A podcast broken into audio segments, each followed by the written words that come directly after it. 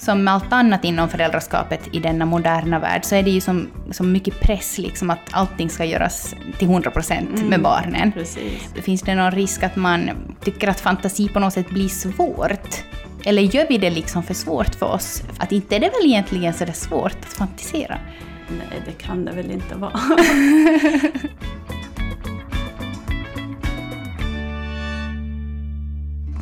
Vi fortsätter med vår temavecka med eh, läsning och fantasi.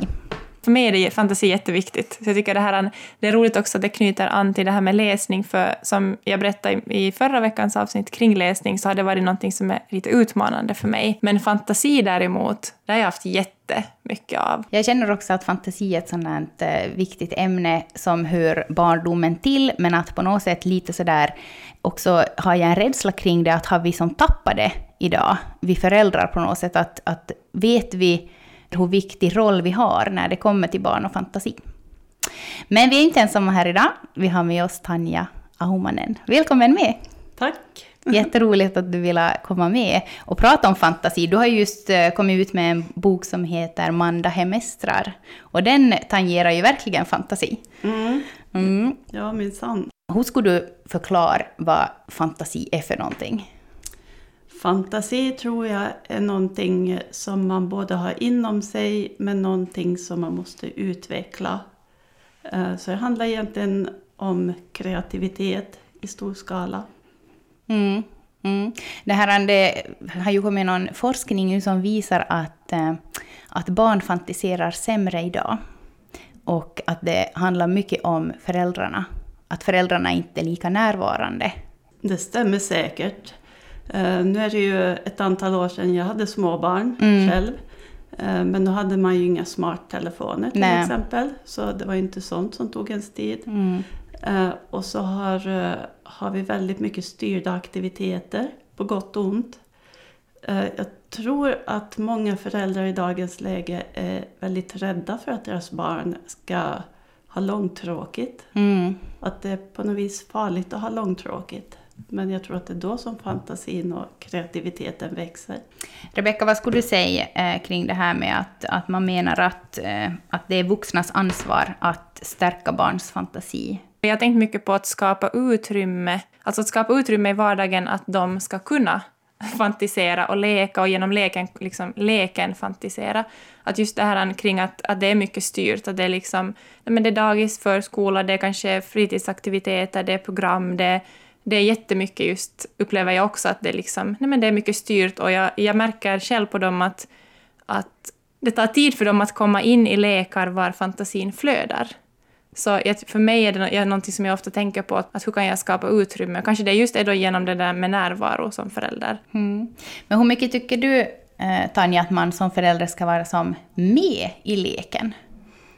Jag tror att det där är väldigt olika på vad man har för typ av barn. Mm. En del barn kräver ju mer uppstyrning eh, och kanske behöver uppmuntran. Mm. Och andra barn så, så liksom funkar det av sig själv. Ja, så, jag, så jag tror att det är väldigt individuellt. Mm. Ja, jag kan ibland vara sådär att, att, att man hör så mycket just det här att det är bra att barnen har tråkigt och att de ska lära sig att ha tråkigt och så vidare. Men samtidigt så är jag där då bredvid och tänker som att, att är det egentligen här som jag som förälder borde ge dem en liten liksom spark i baken och bara säga till exempel att soffan är ett liksom, sjörövarskepp. Mm. Eller eh, att det brinner på gräsmattan och att vi får bara hoppa och skugga. Att, att på något sätt ge den här första lilla knuffen för att liksom att man vill ju att det är nu som du ska som vet du, riktigt ha roligt, vet du, för, bara för att de upptäcker att i tråkigheten så finns det där på något sätt roliga gömt.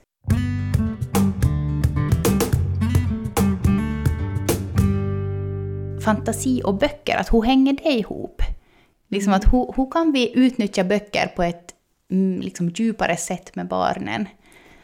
Där tror jag att bilderna är väldigt viktiga också om man har en bilderbok. Och barn tycker ju själva om att fundera mycket kring de här bilderna och vad som händer. För det första så är det väl att kanske välja rätt böcker som är kreativa och som, som har liksom ett rikt bildspråk också. Mm. Eller någonting som sätter igång fantasin hos barnen. Men sen kan man ju fortsätta diskutera att, att vad, vad tror du att den där gör när den kommer hem och vad, Ja. Det finns ju jättemycket saker man kan diskutera. För jag, har, jag har själv minnen från att jag har hört mycket böcker när jag var liten som inte hade några bilder, alltså att mamma eller pappa eller på dagis så läste de bara. Hur jag på något sätt byggde upp de här egna bilderna av de här sagorna. Finns det någon skillnad med bilder som inte har böcker? Alltså bil, böcker som inte har bilder eller som böcker som har bilder? Ja, alltså det, det tror jag har en viss skillnad och jag tror båda och behövs. Eh, och sen har det kanske att göra med vilken ålder som barnet är i. Om man har ett litet barn så kanske det hjälper med bilder, kanske lättare att bibehålla intresse. Mm. Men sen för lite äldre barn så tror jag också att det är viktigt att, att skapa sig, just som du gjorde, egna bilder. Mm. Vad skulle du säga just som tankar kring hur vi som föräldrar då kan, utan att göra det för svårt för oss, stärka barnens fantasi? Jag, tror inte att man ska göra så jättestor sak av det. det diskutera, läsa, Mm. eh, hitta på saker tillsammans och inte tänka att det måste vara att man måste liksom rigga upp någonting som tar en hel dag för att man ska ha kul tio Mm. minuter på kvällen. Ja. Utan jag tror att man måste bara ta in det i vardagen. Och, och barn genomskådar ju om man är stressad och egentligen inte vill. Mm. Det är Eh. sant. Mm. Så jag tror att det är viktigare att ha en liten stund som man faktiskt engagerar sig och är med och, och att man kanske hittar på tillsammans. Mm, mm. Och någonting som jag det här, eh, har, har så här snappat upp och tagit med mig i mitt föräldraskap är det här att vi som föräldrar liksom inte alltid behöver ha svar. Nej, precis. Utan att istället liksom så här, nej men till exempel när det handlar om nej men, tandfen till exempel. Eh, och att sjuåringen då frågar liksom att men finns faktiskt tandfen? Att hur funkar det egentligen? Och så är man som sådär att ja, att, att jag vet inte, att vad tror du? Och så kommer det ju då att hon hade ju redan liksom en hel tanke liksom hon tror att det funkar och att man fick som ta del av den och liksom fundera vidare och, och till slut så är man liksom på en helt annan plats. Man vet hur tandfen ser ut i hennes huvud och varifrån hon kommer och hur hon tar sig dit och allting. Att inte bara som, nej okej, nej att hon finns inte. Att okej, du, du har avslöjat mig. Ja, det, det där tror jag är jättebra, att man bara bollar över saker. Man kan ju leva sig in i det där att men så är det säkert, att det där har inte jag tänkt på. Mm.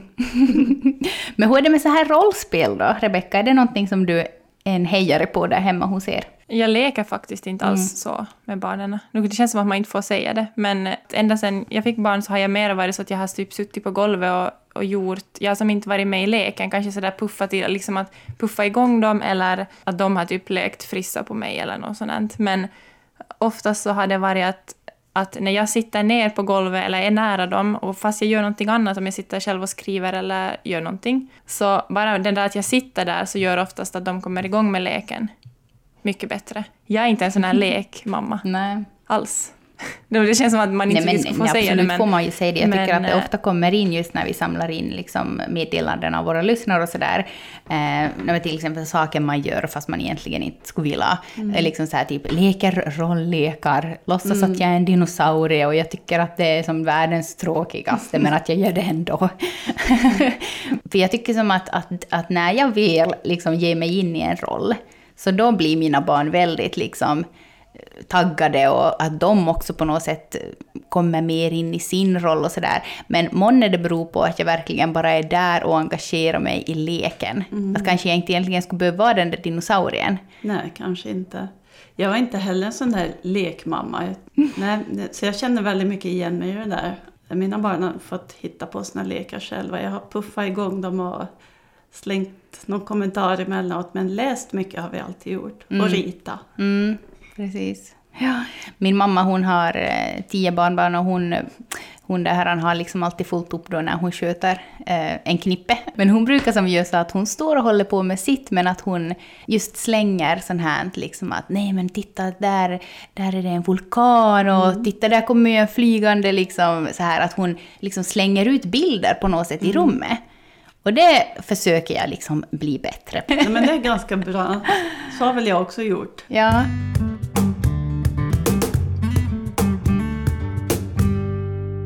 Eh, några andra sätt att stärka då?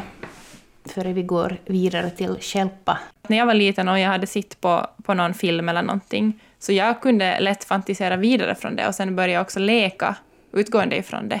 Så jag tänker, inte, inte det är väl bara att hjälpa? Liksom, att de ser på. Det är väl kanske En att det, det är mängden, att det får inte bli för mycket. Mm. Blir det Mm. allt för mycket så finns ju inte energin och orken kvar. Eller om, eller om det blir för färdigmatat för många avsnitt, Mm. Mm. tänker jag. Ja, precis. Att de blir på något sätt mättade Ja, och inte orkar. precis. Ja, Ja. precis. Ja. Mm. Mm. Så det är väl kanske med aktiviteter överlag. Och jag tänker också att det finns, har jag märkt, föräldrar också som tycker att det med fantasi så, eh, är inte så bra. Att det, det där kanske gäller min generation mer. Mm. Eh, för minns i alla fall att det var, eh, fanns föräldrar som tyckte att det var att ljuga när barnen fantiserade fast det var liksom fast det var som en sån här tyst överenskommelse att, att barnen visste att man visste att, att det här var på låtsas. Men, eh, men då märkte jag liksom en viss skuldbeläggning hos vissa Mhm. föräldrar som inte tyckte att det var så bra att man ska hålla sig till sanningen. Nej men hjälp, vad hemskt. Också som i leken. föräldrar kanske inte uppfattar det som en lek. Men från Nej. barnets sida så var det en lek. Ja, men precis. Så att, men det där kanske är någonting som har försvunnit. Jag, kan, alltså jag, kan, jag, jag började själv att tänka när du sa det för att, att jag tycker att där hade det varit väldigt... Oh, nu, nu vet jag inte riktigt själv för att jag, jag skulle aldrig tänka det på det sättet. Liksom. För jag tycker också att det på något sätt... Eh, man vet ändå... Alltså jag tycker också att barnet, barnet förstår liksom ändå att det här är lek och det här är inte på riktigt. Men eh, när jag själv tänker tillbaka när jag var liten så kan jag nog se att det var väldigt olika hur vuxna tog på något sätt fantasi. Men kan det också handla om i viss mån att, att vissa vuxna har helt enkelt svårare för fantasi? Fantasin kanske har vux, vuxit bort. Men jag tänker att fantasin är ju som, så otroligt viktig också när man är vuxen, alltså för all kreativitet. Lite, jag tänker oavsett lite vad man, vad man jobbar med och sen också för att på något sätt nej men, skapa bilder av drömmar, av saker man liksom kanske längtar efter eller drömmer om eller liksom all form av kreativitet. Tänker jag. Så att, att fantasi är ju som, ofta kanske man pratar om det att det är som för barn, men det är ju jätteviktigt genom hela Absolut. livet. Och då är det ju kanske då Ja. viktigt att barnen har liksom blivit stärkta i sin fantasi då när de är små för att sen, att det behövs sen också sen när man är vuxen. Mm. Då funderar jag ännu med barn, eh, om man har aktiviteter som barn fem dagar i veckan, blir satt på olika aktiviteter, finns det utrymme för att fantisera efter det? Mm. Om man är först på dagis eller skolan. Ja, när finns det tid? Ja, precis. Jag tror att tid är en bristvara i många familjer. Mm. Det är så mycket som ska få plats på dygnet. Och vad är det som lider mest då av att vi föräldrar inte har tid och att vi liksom också kanske omedvetet äter upp av barnens tid genom att ha dem på så massa olika aktiviteter och så vidare? Jag tror att det är en mix, liksom allting far illa. Mm. Eh, Så jag tror att det är att hitta en balans där. Och sen är ju alla familjer olika förstås. Eh, En del familjer har större behov av styrda aktiviteter och trivs med det. Medan om jag tänker när jag var barn, skulle någon ha satt mig på aktiviteter fem dagar i veckan så jag, jag skulle ha blivit helt galen. Mm. Ja, nej men samma här. ja, för att just eh, det här som den här forskningen då sa, att, att, eh, att ansvaret ligger på föräldrarna, att de är närvarande. Och när finns det tid att vara närvarande om man konstant är på väg någonstans? Okej, men det här... Nu har vi pratat lite om att stärka barnens fantasi då. När tror ni att man som förälder kanske omedvetet stjälper En av de sakerna är väl att, att de inte finns utrymme. Jag vet bara mina barn att när de har varit inne i perioder när vi har liksom inte haft så mycket av det där utrymmet, eller jag har inte skapat det utrymmet, att vi har varit mer som på gång och det har varit mycket hela tiden och jag har lättare satt på liksom barnprogram framför dem och det, nu för tiden kommer ju nästa på nästa på nästa på nästa, man, man hoxar ju inte ens att det byter liksom program. Eh, så sådana perioder så känner jag att de har mycket svårare. Så jag, jag skulle nog tänka mig att, att det kan hjälpa.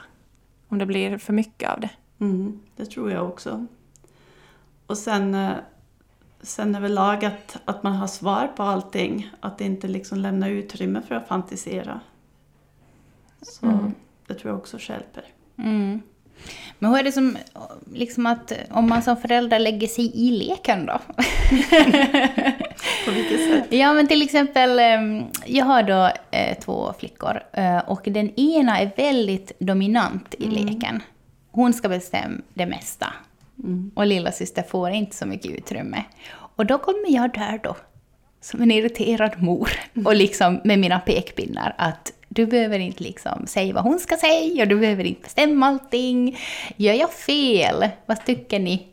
För ibland så känner jag mig jätte dålig som lägger mig i, men att samtidigt också så ser jag ju på lilla syster att hon får inte utrymme. Vet du, att ens välja vad hon ska säga. Men jag tror att man måste lägga sig i emellanåt. Mm. Eh, Det är väl en balansgång där också. Mm. Men att det funkar ju inte om en bara ska vara i underläge hela tiden. Nej, men exakt. Men kan det också vara just det där att, att, att man som förälder också i den situationen är liksom lite närvarande Mm. i leken, fast man Ja. inte liksom deltar i leken, så är man ändå där och kanske pinjar på med någonting i vardagsrummet eller köket och liksom ändå har lite koll.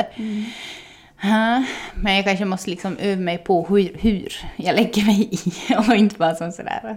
Men jag tänker, för vi har ju vi har samma, att det, periodvis så är det någon som är den liksom som tar ledningen hela tiden. Och där tänker jag att det är ju en annan sak att på något sätt gå in och hjälpa dem med det, än att gå in och styra liksom hela leken. Jo, absolut. För jag tänker att just som att det är ju ändå på något sätt så, för jag, känner, jag har också känt mig liksom mycket att jag kan i misstag gå och avbryta leken när jag går in och säger något sånt. Eller det är som att de hamnar lite off track. Men samtidigt så, så känner jag att jag måste ju lära dem också att, att man måste lyssna på andra och att den här andra liksom också måste, att man måste lyssna på alla. Att man kan inte bara bestämma allting. Jag vet inte, jag tycker det är jättesvårt. Ja, men också. där, där har man ju ett vuxenansvar. Att det handlar ju om fostran. Att man måste ju eh, lära den som tar mer plats och också ge plats. Mm, ja, men och ge precis. utrymme. Men samtidigt om man vänder på steken så kan jag också ibland stanna upp och liksom också kanske beundra den här stora över liksom hur otroligt liksom, att hon kan ha två roller i leken. och använder då sin lillasyster typ som en spelbricka. Men det är inte så positivt. Men ändå också på något sätt att se det, liksom, någonting positivt i det. Att hon faktiskt liksom, är så inne i det så att hon är helt så här att gör så här och gör så här och sen kom den här och sen kom ju en varg och sen så får vi snabbt in i huset, spring hårdare. Och lilla syster har liksom helt fullt upp att hinna med och hinna säga allting. Men att ja, som du sa, det är ju nog en balans, en balansgång det där. Mm. Det finns ju ingen facit. Nej, absolut inte. Och det är väl också kanske det fina med fantasi, att det inte finns något facit. Att man, egentligen så kan man ju ta det hur långt som helst. Och det är ju nog verkligen som magiska stunder då när det har liksom svävat iväg hur långt som helst, om man som förälder liksom får vara med också på den resan. Det är Ja. fint. Men, eh, men tror ni att liksom vår vuxna, hur, hur vi vuxna fantiserar och hur fantasi är liksom en del av vår vardag, kan det på, alltså påverka det liksom barnen? Alltså man, vi säger att om fant, hur ska jag nu säga? Om jag är i kontakt med min fantasiådra, eller vad man nu ska säga, eh, om jag liksom har lätt till att på något sätt fantisera och vara kreativ och sådär, hjälper det bara det att jag är det mina barn och om jag liksom inte alls, vi ska säga, om jag inte alls är i kontakt, om jag ser liksom på något sätt fantasi som negativt, fast jag inte skulle säga det åt barnen, men kan det då igen liksom hjälpa att påverka det liksom hur vi som föräldrar? Ja, jag tror nog det absolut. För att just att när man är i kontakt och liksom sådär, då har man ju också lättare just att liksom att... Ja men eh, häromdagen så hade någon lagt en gurkbit i ett vattenglas här hem och jag var som så här att nej men vem, vem har sjösatt en båt här nu? Liksom att på så vis istället för att bara som att ett enda klottas. liksom bara sådana små saker. Men just att om man verkligen inte har kontakt med sin fantasi, kan det då hjälpa? Eller Ja, det fixar tror barnen det? Nej. Ja, nej, men alltså barn är ju inte dumma. De ser på kroppsspråk och, Mm. och känner av stämningar och sånt. Men, men eh, ja, jag tror att både vi vuxna måste också jobba på fantasin. Mm. Mm. Eller vissa av oss. Ja, precis. För det känns som att det kan bli utmanande när man, nej men just det där att om man, när man ser på skärmar ganska mycket och man ser på tv-serier och sånt, så man, man blir så matad med med bilder, med information, med allting, så man behöver ju som inte göra så mycket själv. Så det tycker jag kan vara utmanande, som jag också ser sådär utmaning med när barnen blir större. Nu är de ju ännu så att de leker och sådär, men just när de sen börjar eh, själv få telefoner och liksom sådär. Att det kommer väl att bli en utmaning att de är på något sätt så matade med så mycket och det ger de här liksom snabba kickarna mm. på något sätt för hjärnan hela tiden. Att det ser jag nog som en utmaning. Ja, att man sen ändå ska ha energi att gå vidare liksom från mm. det. Ja. Jag ser det också som en utmaning för mig själv. Mm. Att jag mm. ibland har svårt att bara låta min hjärna vara. Mm.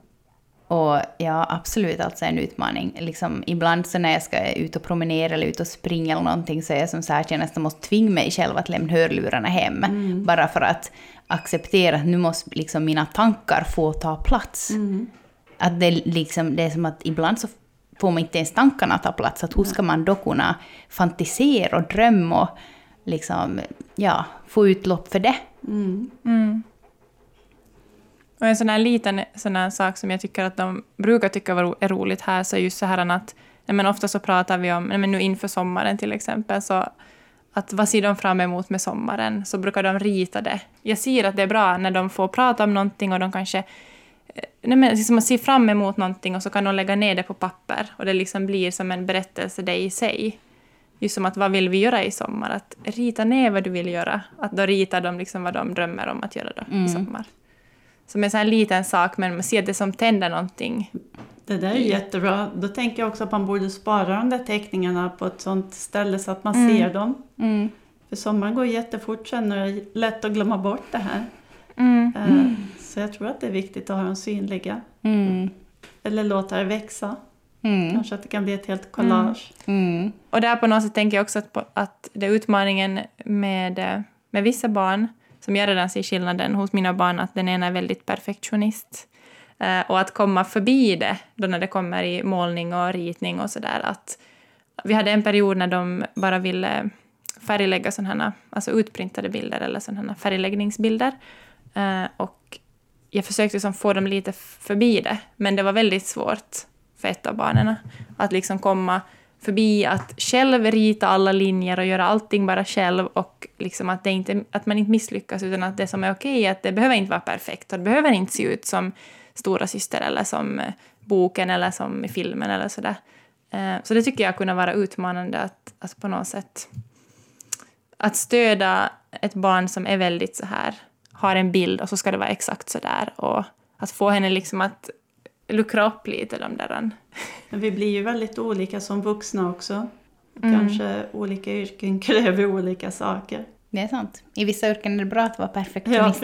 Ja, Bara det inte går ut över liksom att man, man svänger det till dömer på något sätt sig själv. Att jag kan inte och jag... Precis, att om inte hon får en ja. utprintad bild så vill hon inte ens mm. försöka rita en mm. egen. Mm.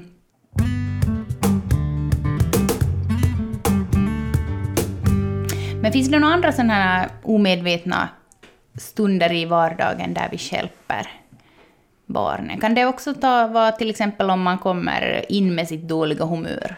Mm.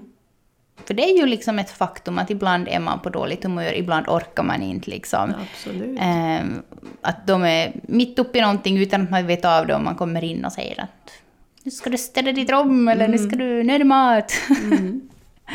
eller nu ska vi iväg på träningar kanske, det kanske både som, nu kan det ju hjälpa, men jag tänker att det är väl en bra sån här, att så är ju livet liksom.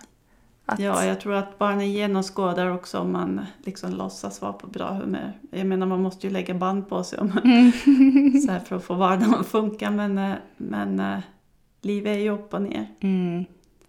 Och vissa perioder är ju också mer kreativa än andra. Ja. Vad har vi för några sån här äh, sista summering här nu då, kring fantasi. Skulle du säga att det skulle vara så här viktigt att ta med sig från det här avsnittet och, och det här, kanske ha med sig i, i ryggsäcken som förälder när det kommer till fantasi och kreativitet? Jag tror att det är viktigt att vara tillåtande, uppmuntra um, och hitta på små saker i vardagen tillsammans med barnen. Att man måste inte tänka kanske att man, att man lägger en viss dag eller en viss kväll för fantasi utan, utan att man gör såna små inslag. Mm. Det, det tror jag, att man inte gör någon stor sak av det. Mm. Inte gör det så svårt helt ja, enkelt. precis. Mm. Och det tror jag gäller allting. Ja. ja, men det är sant. Och fantasi ska ju vara någonting lätt och någonting roligt. Och... Ja, annars liksom har det ju ingen funktion. Nej, precis. Jag tror verkligen alltså, som att det viktigaste är, jag tänker jag i alla fall, att skapa utrymme för det. För att, för att alltså, jag, utan, utan den där tiden så hus, det liksom, det, vad ska jag säga, att det hjälper ju nog. Alltså den där tiden behövs, oavsett hur den ser ut då, men att, att, den, att det liksom finns space och det finns liksom tid för att ens möjliggöra att barnet ska kunna fantisera och leva sig in i sin egen värld. Jag vet, inte, jag vet själv bara att, att sådär, nu låter det kanske konstigt, men att gå lite som in i sin egen fantasivärld så är ju, kan ju också vara en jättestor som fördel att, att på något sätt... Hur ska jag förklara det här nu? Nej, men alltså i svåra perioder av livet, när man inte kan vet du, påverka allt som sker utifrån, så kan det, för mig i alla fall, så har det kunnat vara en sån här, en liten trygg bubbla, att jag som vet jag har varit en sån där som jag har legat och fantiserat väldigt mycket på kvällarna som liten. Att det är på något sätt att va, oavsett vad som har hänt runt omkring så har jag på något sätt vet att i min den här lilla bubbla så är allt möjligt. Och det är på något sätt det som jag skulle vilja ge åt, på något sätt, åt mina barn. Att, nej men att det finns ett space var saker är möjligt. Och att man kan få en sån här, liksom, en sån här liten känsla av hopp och glädje. Fint. Mm, jättefint. Stort tack Tanja för att du var med. Tack för att jag fick vara med. Ja. Och hörni, fantisera mera och vi hörs igen nästa vecka. Ha det så bra tills dess. Hej då! Hej då!